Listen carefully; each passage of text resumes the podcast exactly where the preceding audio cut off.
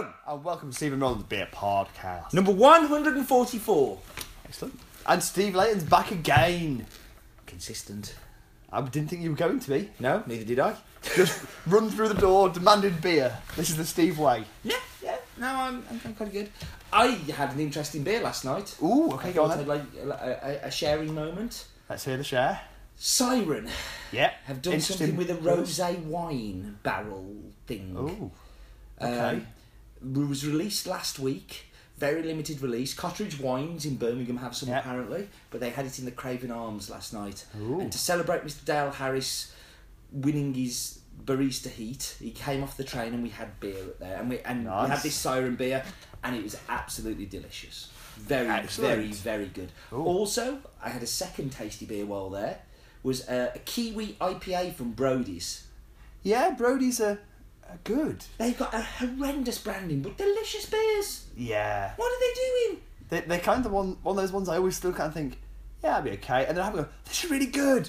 Oh, And then I look at the next one again and I think, yeah, it's okay. And I have to go, oh, this is really good. oh, honestly, like the, the Kiwi IPA was very reasonably priced, uh, very good, and most impressed.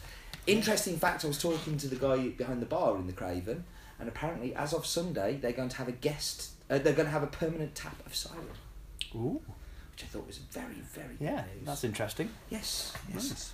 And also sneaky news, which I'm not, I don't know whether I was meant to share, but he told me, and I'm a gossip, so he's trying to do, get the brewers from Omnipollo to come across and do a special Ooh. takeover um, at the Craven. And That'd be Omnipollo cool. is a very, very We interesting. do brewery. like um, on Polly, yeah. Yeah. And good friends, coincidentally, with Buxton. Yes, I know. That's how the conversation came round. Yeah. So I was talking about uh, the guys at I was- Buxton being here, and Yeah. t- another top secret one that we can blab out. The Buxton Yeah. are working on a coffee, vanilla chocolate beer. There's a beer. It's got coffee in. Um, we were very privileged to be asked to Yeah. to roast the coffee. Head brewer came along, and Yeah, uh, Colin Dennis, and, and Dennis. So who are and, the- uh, no, very exciting, and definitely a brewery that we're massive fans. of. yeah, they're The biggest fans of, I think. we are. Yeah. It's pretty hard to talk to them, really. Just so they go, oh, you They guys. are lovely, lovely people as well. They and are. brew amazingly, consistently good beer.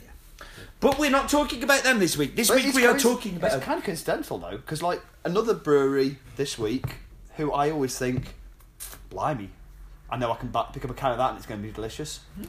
I've I've had a little bit of their beer. I can't remember them. That worries me a bit because they're not in my my my memory. So, But this- I don't remember them for anything bad either. So that's a yeah, good thing. like, this is Moor Beer. Um, yes, please.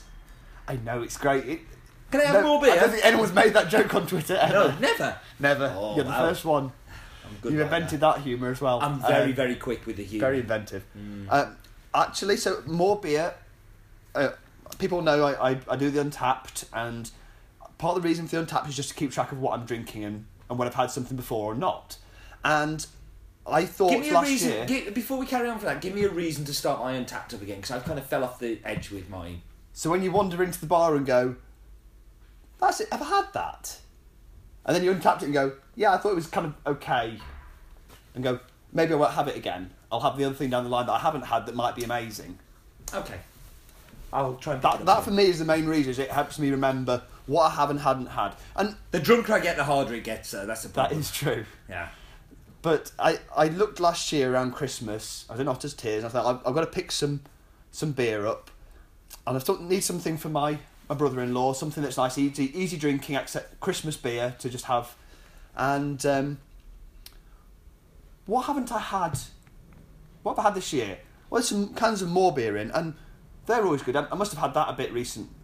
I haven't had any of that in like eight. Things I things that actually started Untappd.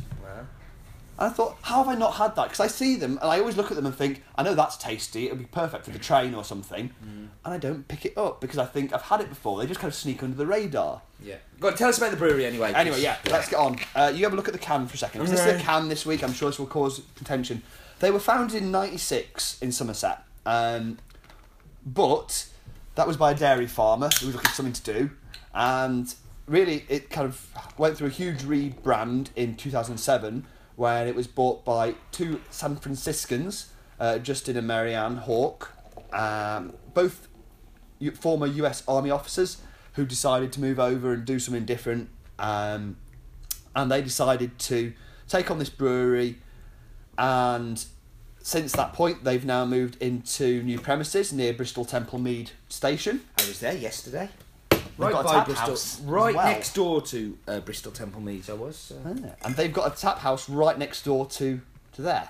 Um, they are, I guess, the two things that they're probably well known for in craft beery type things are one that they have unfined, happily hazy beer. yeah. They I'm do not. They are very ha- comfortable with the fact of this is the fact they like dry hopping and live yeast, and this is just part of how it is. It's live yeast in the can, Yeah.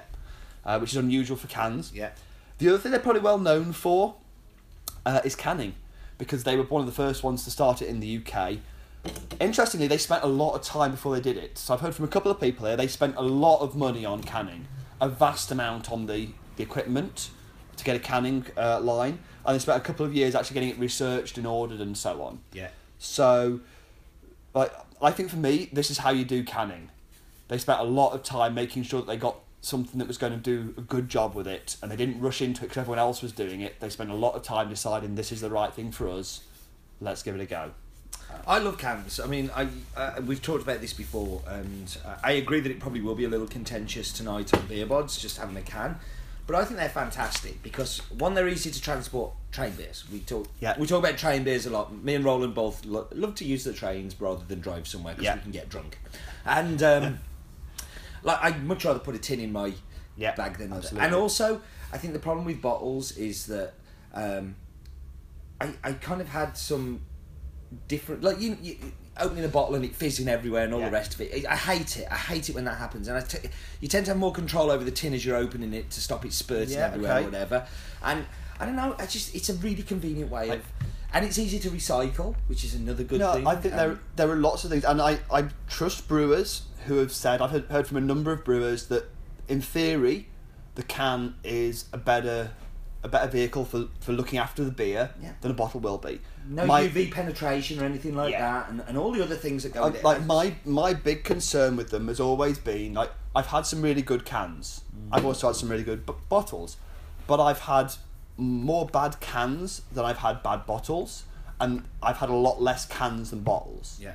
And I think that is just that kind and um, I think it's that kind of jumping in without really understanding what it is you're trying to do. Yeah. Um, and just doing it quickly, and there's always that chance, therefore, that you don't do a great job with it. Where bottles are really well understood, well known uh, medium for, for the beer, Yeah. and but when you do it right, yeah, I think it can be it can be really good. Um, so, Moor are one that, yeah, have, have now can all their, their core range. This is Raw, which is obviously it's one of their, their older beers. It was uh, named for the Real Ale Western, which was a pub, and this was the house beer. Um, but that's now a defunct pub, unfortunately. Mm-hmm. This is still there. what they're kind of maybe more the traditional range actually. This is one of their safer beers, I would say in many ways. It's a four point three percent untraditional best bitter, self described. Where they started out with something that was fairly best bitterish and dry hopped it up a bit. So the can, the actual branding, quite like the branding, but one thing that I love, and I mean mm. I love, I'm a big texture freak. You know that Yes. I'm texture in the mouth freak, but also texture touch. I'm, I'm a big fan of texture, and I love the texture of this can so much. Yeah. You can see they obviously buy a very generic can and print onto the can Yeah. with this texture printing, and I think it's phenomenal. I mean, I, it is. I, I think this is actually Matt and Gordon. I think they make a point of this. It's a great example of how a can can look classy. yeah, and all of their beers are consistently themed. Like they're recognisable on the shelf. Yeah. You got different colours for different ones. yeah. Yeah, I think they're really good. Yeah, Um, I agree. I think they're fantastic. I really like. I really love the can. I, I love the, that feely part. I think it's beautiful. It feels quality. Uh, it looks quality, and yeah, I'm a massive fan of the branding. So the beer. Um, what do you think? I think I like this less than their other beers, Okay. and I quite like this. I think this is nice and pleasant and very easy drinking. Um, I also have had their their So Hop and their Nor Hop, which are both they're two of their bigger hoppier monsters. Uh, but again, quite low percentages overall. And uh, Return of the Empire, which is their uh, single hopped with Jester, the, an interesting new British hop varietal that kind of tastes pretty American. Yeah. Um, and I loved those beers. Um, they really stood out to me. I think at heart, for me, this is still a best bitter. Yeah. Done with interesting stuff, but Right on. Oh, sorry, you recording? Oh, there's Northerners trying to There's a crash in on our Northerner. Podcast. Get out, Northerner. Northerner! Get out! Sorry, viewers. Viewers, it's listeners. Um, it's forget the technology. Yeah. It's the north. yeah. Um, I'm slightly different to you on this. Okay. I think so. I, I, I read the front while you were wittering on because you were boring me, and it said that this is an untraditional best bitter, done the Moor way with extra flavour. Now I'm always a big fan of things saying exactly what it is. Yeah.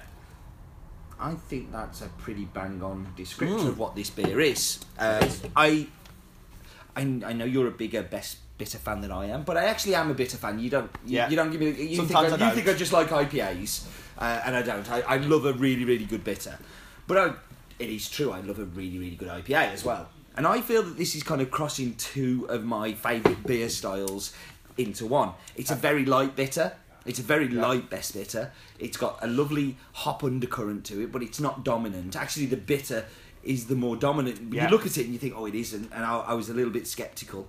Um, but like, I really, really, really like this beer. Yeah. I think it is well put together, well brewed, well thought out. I think it's well presented um, in both the can, the design, saying what it is, and the actual beer itself. Yeah. And I think that is a. a I, I, I love the honesty. I love the. Yeah, I think you've got you've got to praise that this is a really is exactly what it says on the tin, Mm.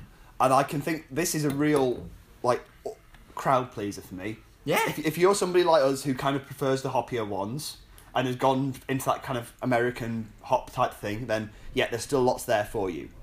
And if you're somebody for whom you're much more used to a kind of best bitter in the, the pub that maybe isn't those American hops, I don't think it overwhelms you with anything that's too unrecognisable. No.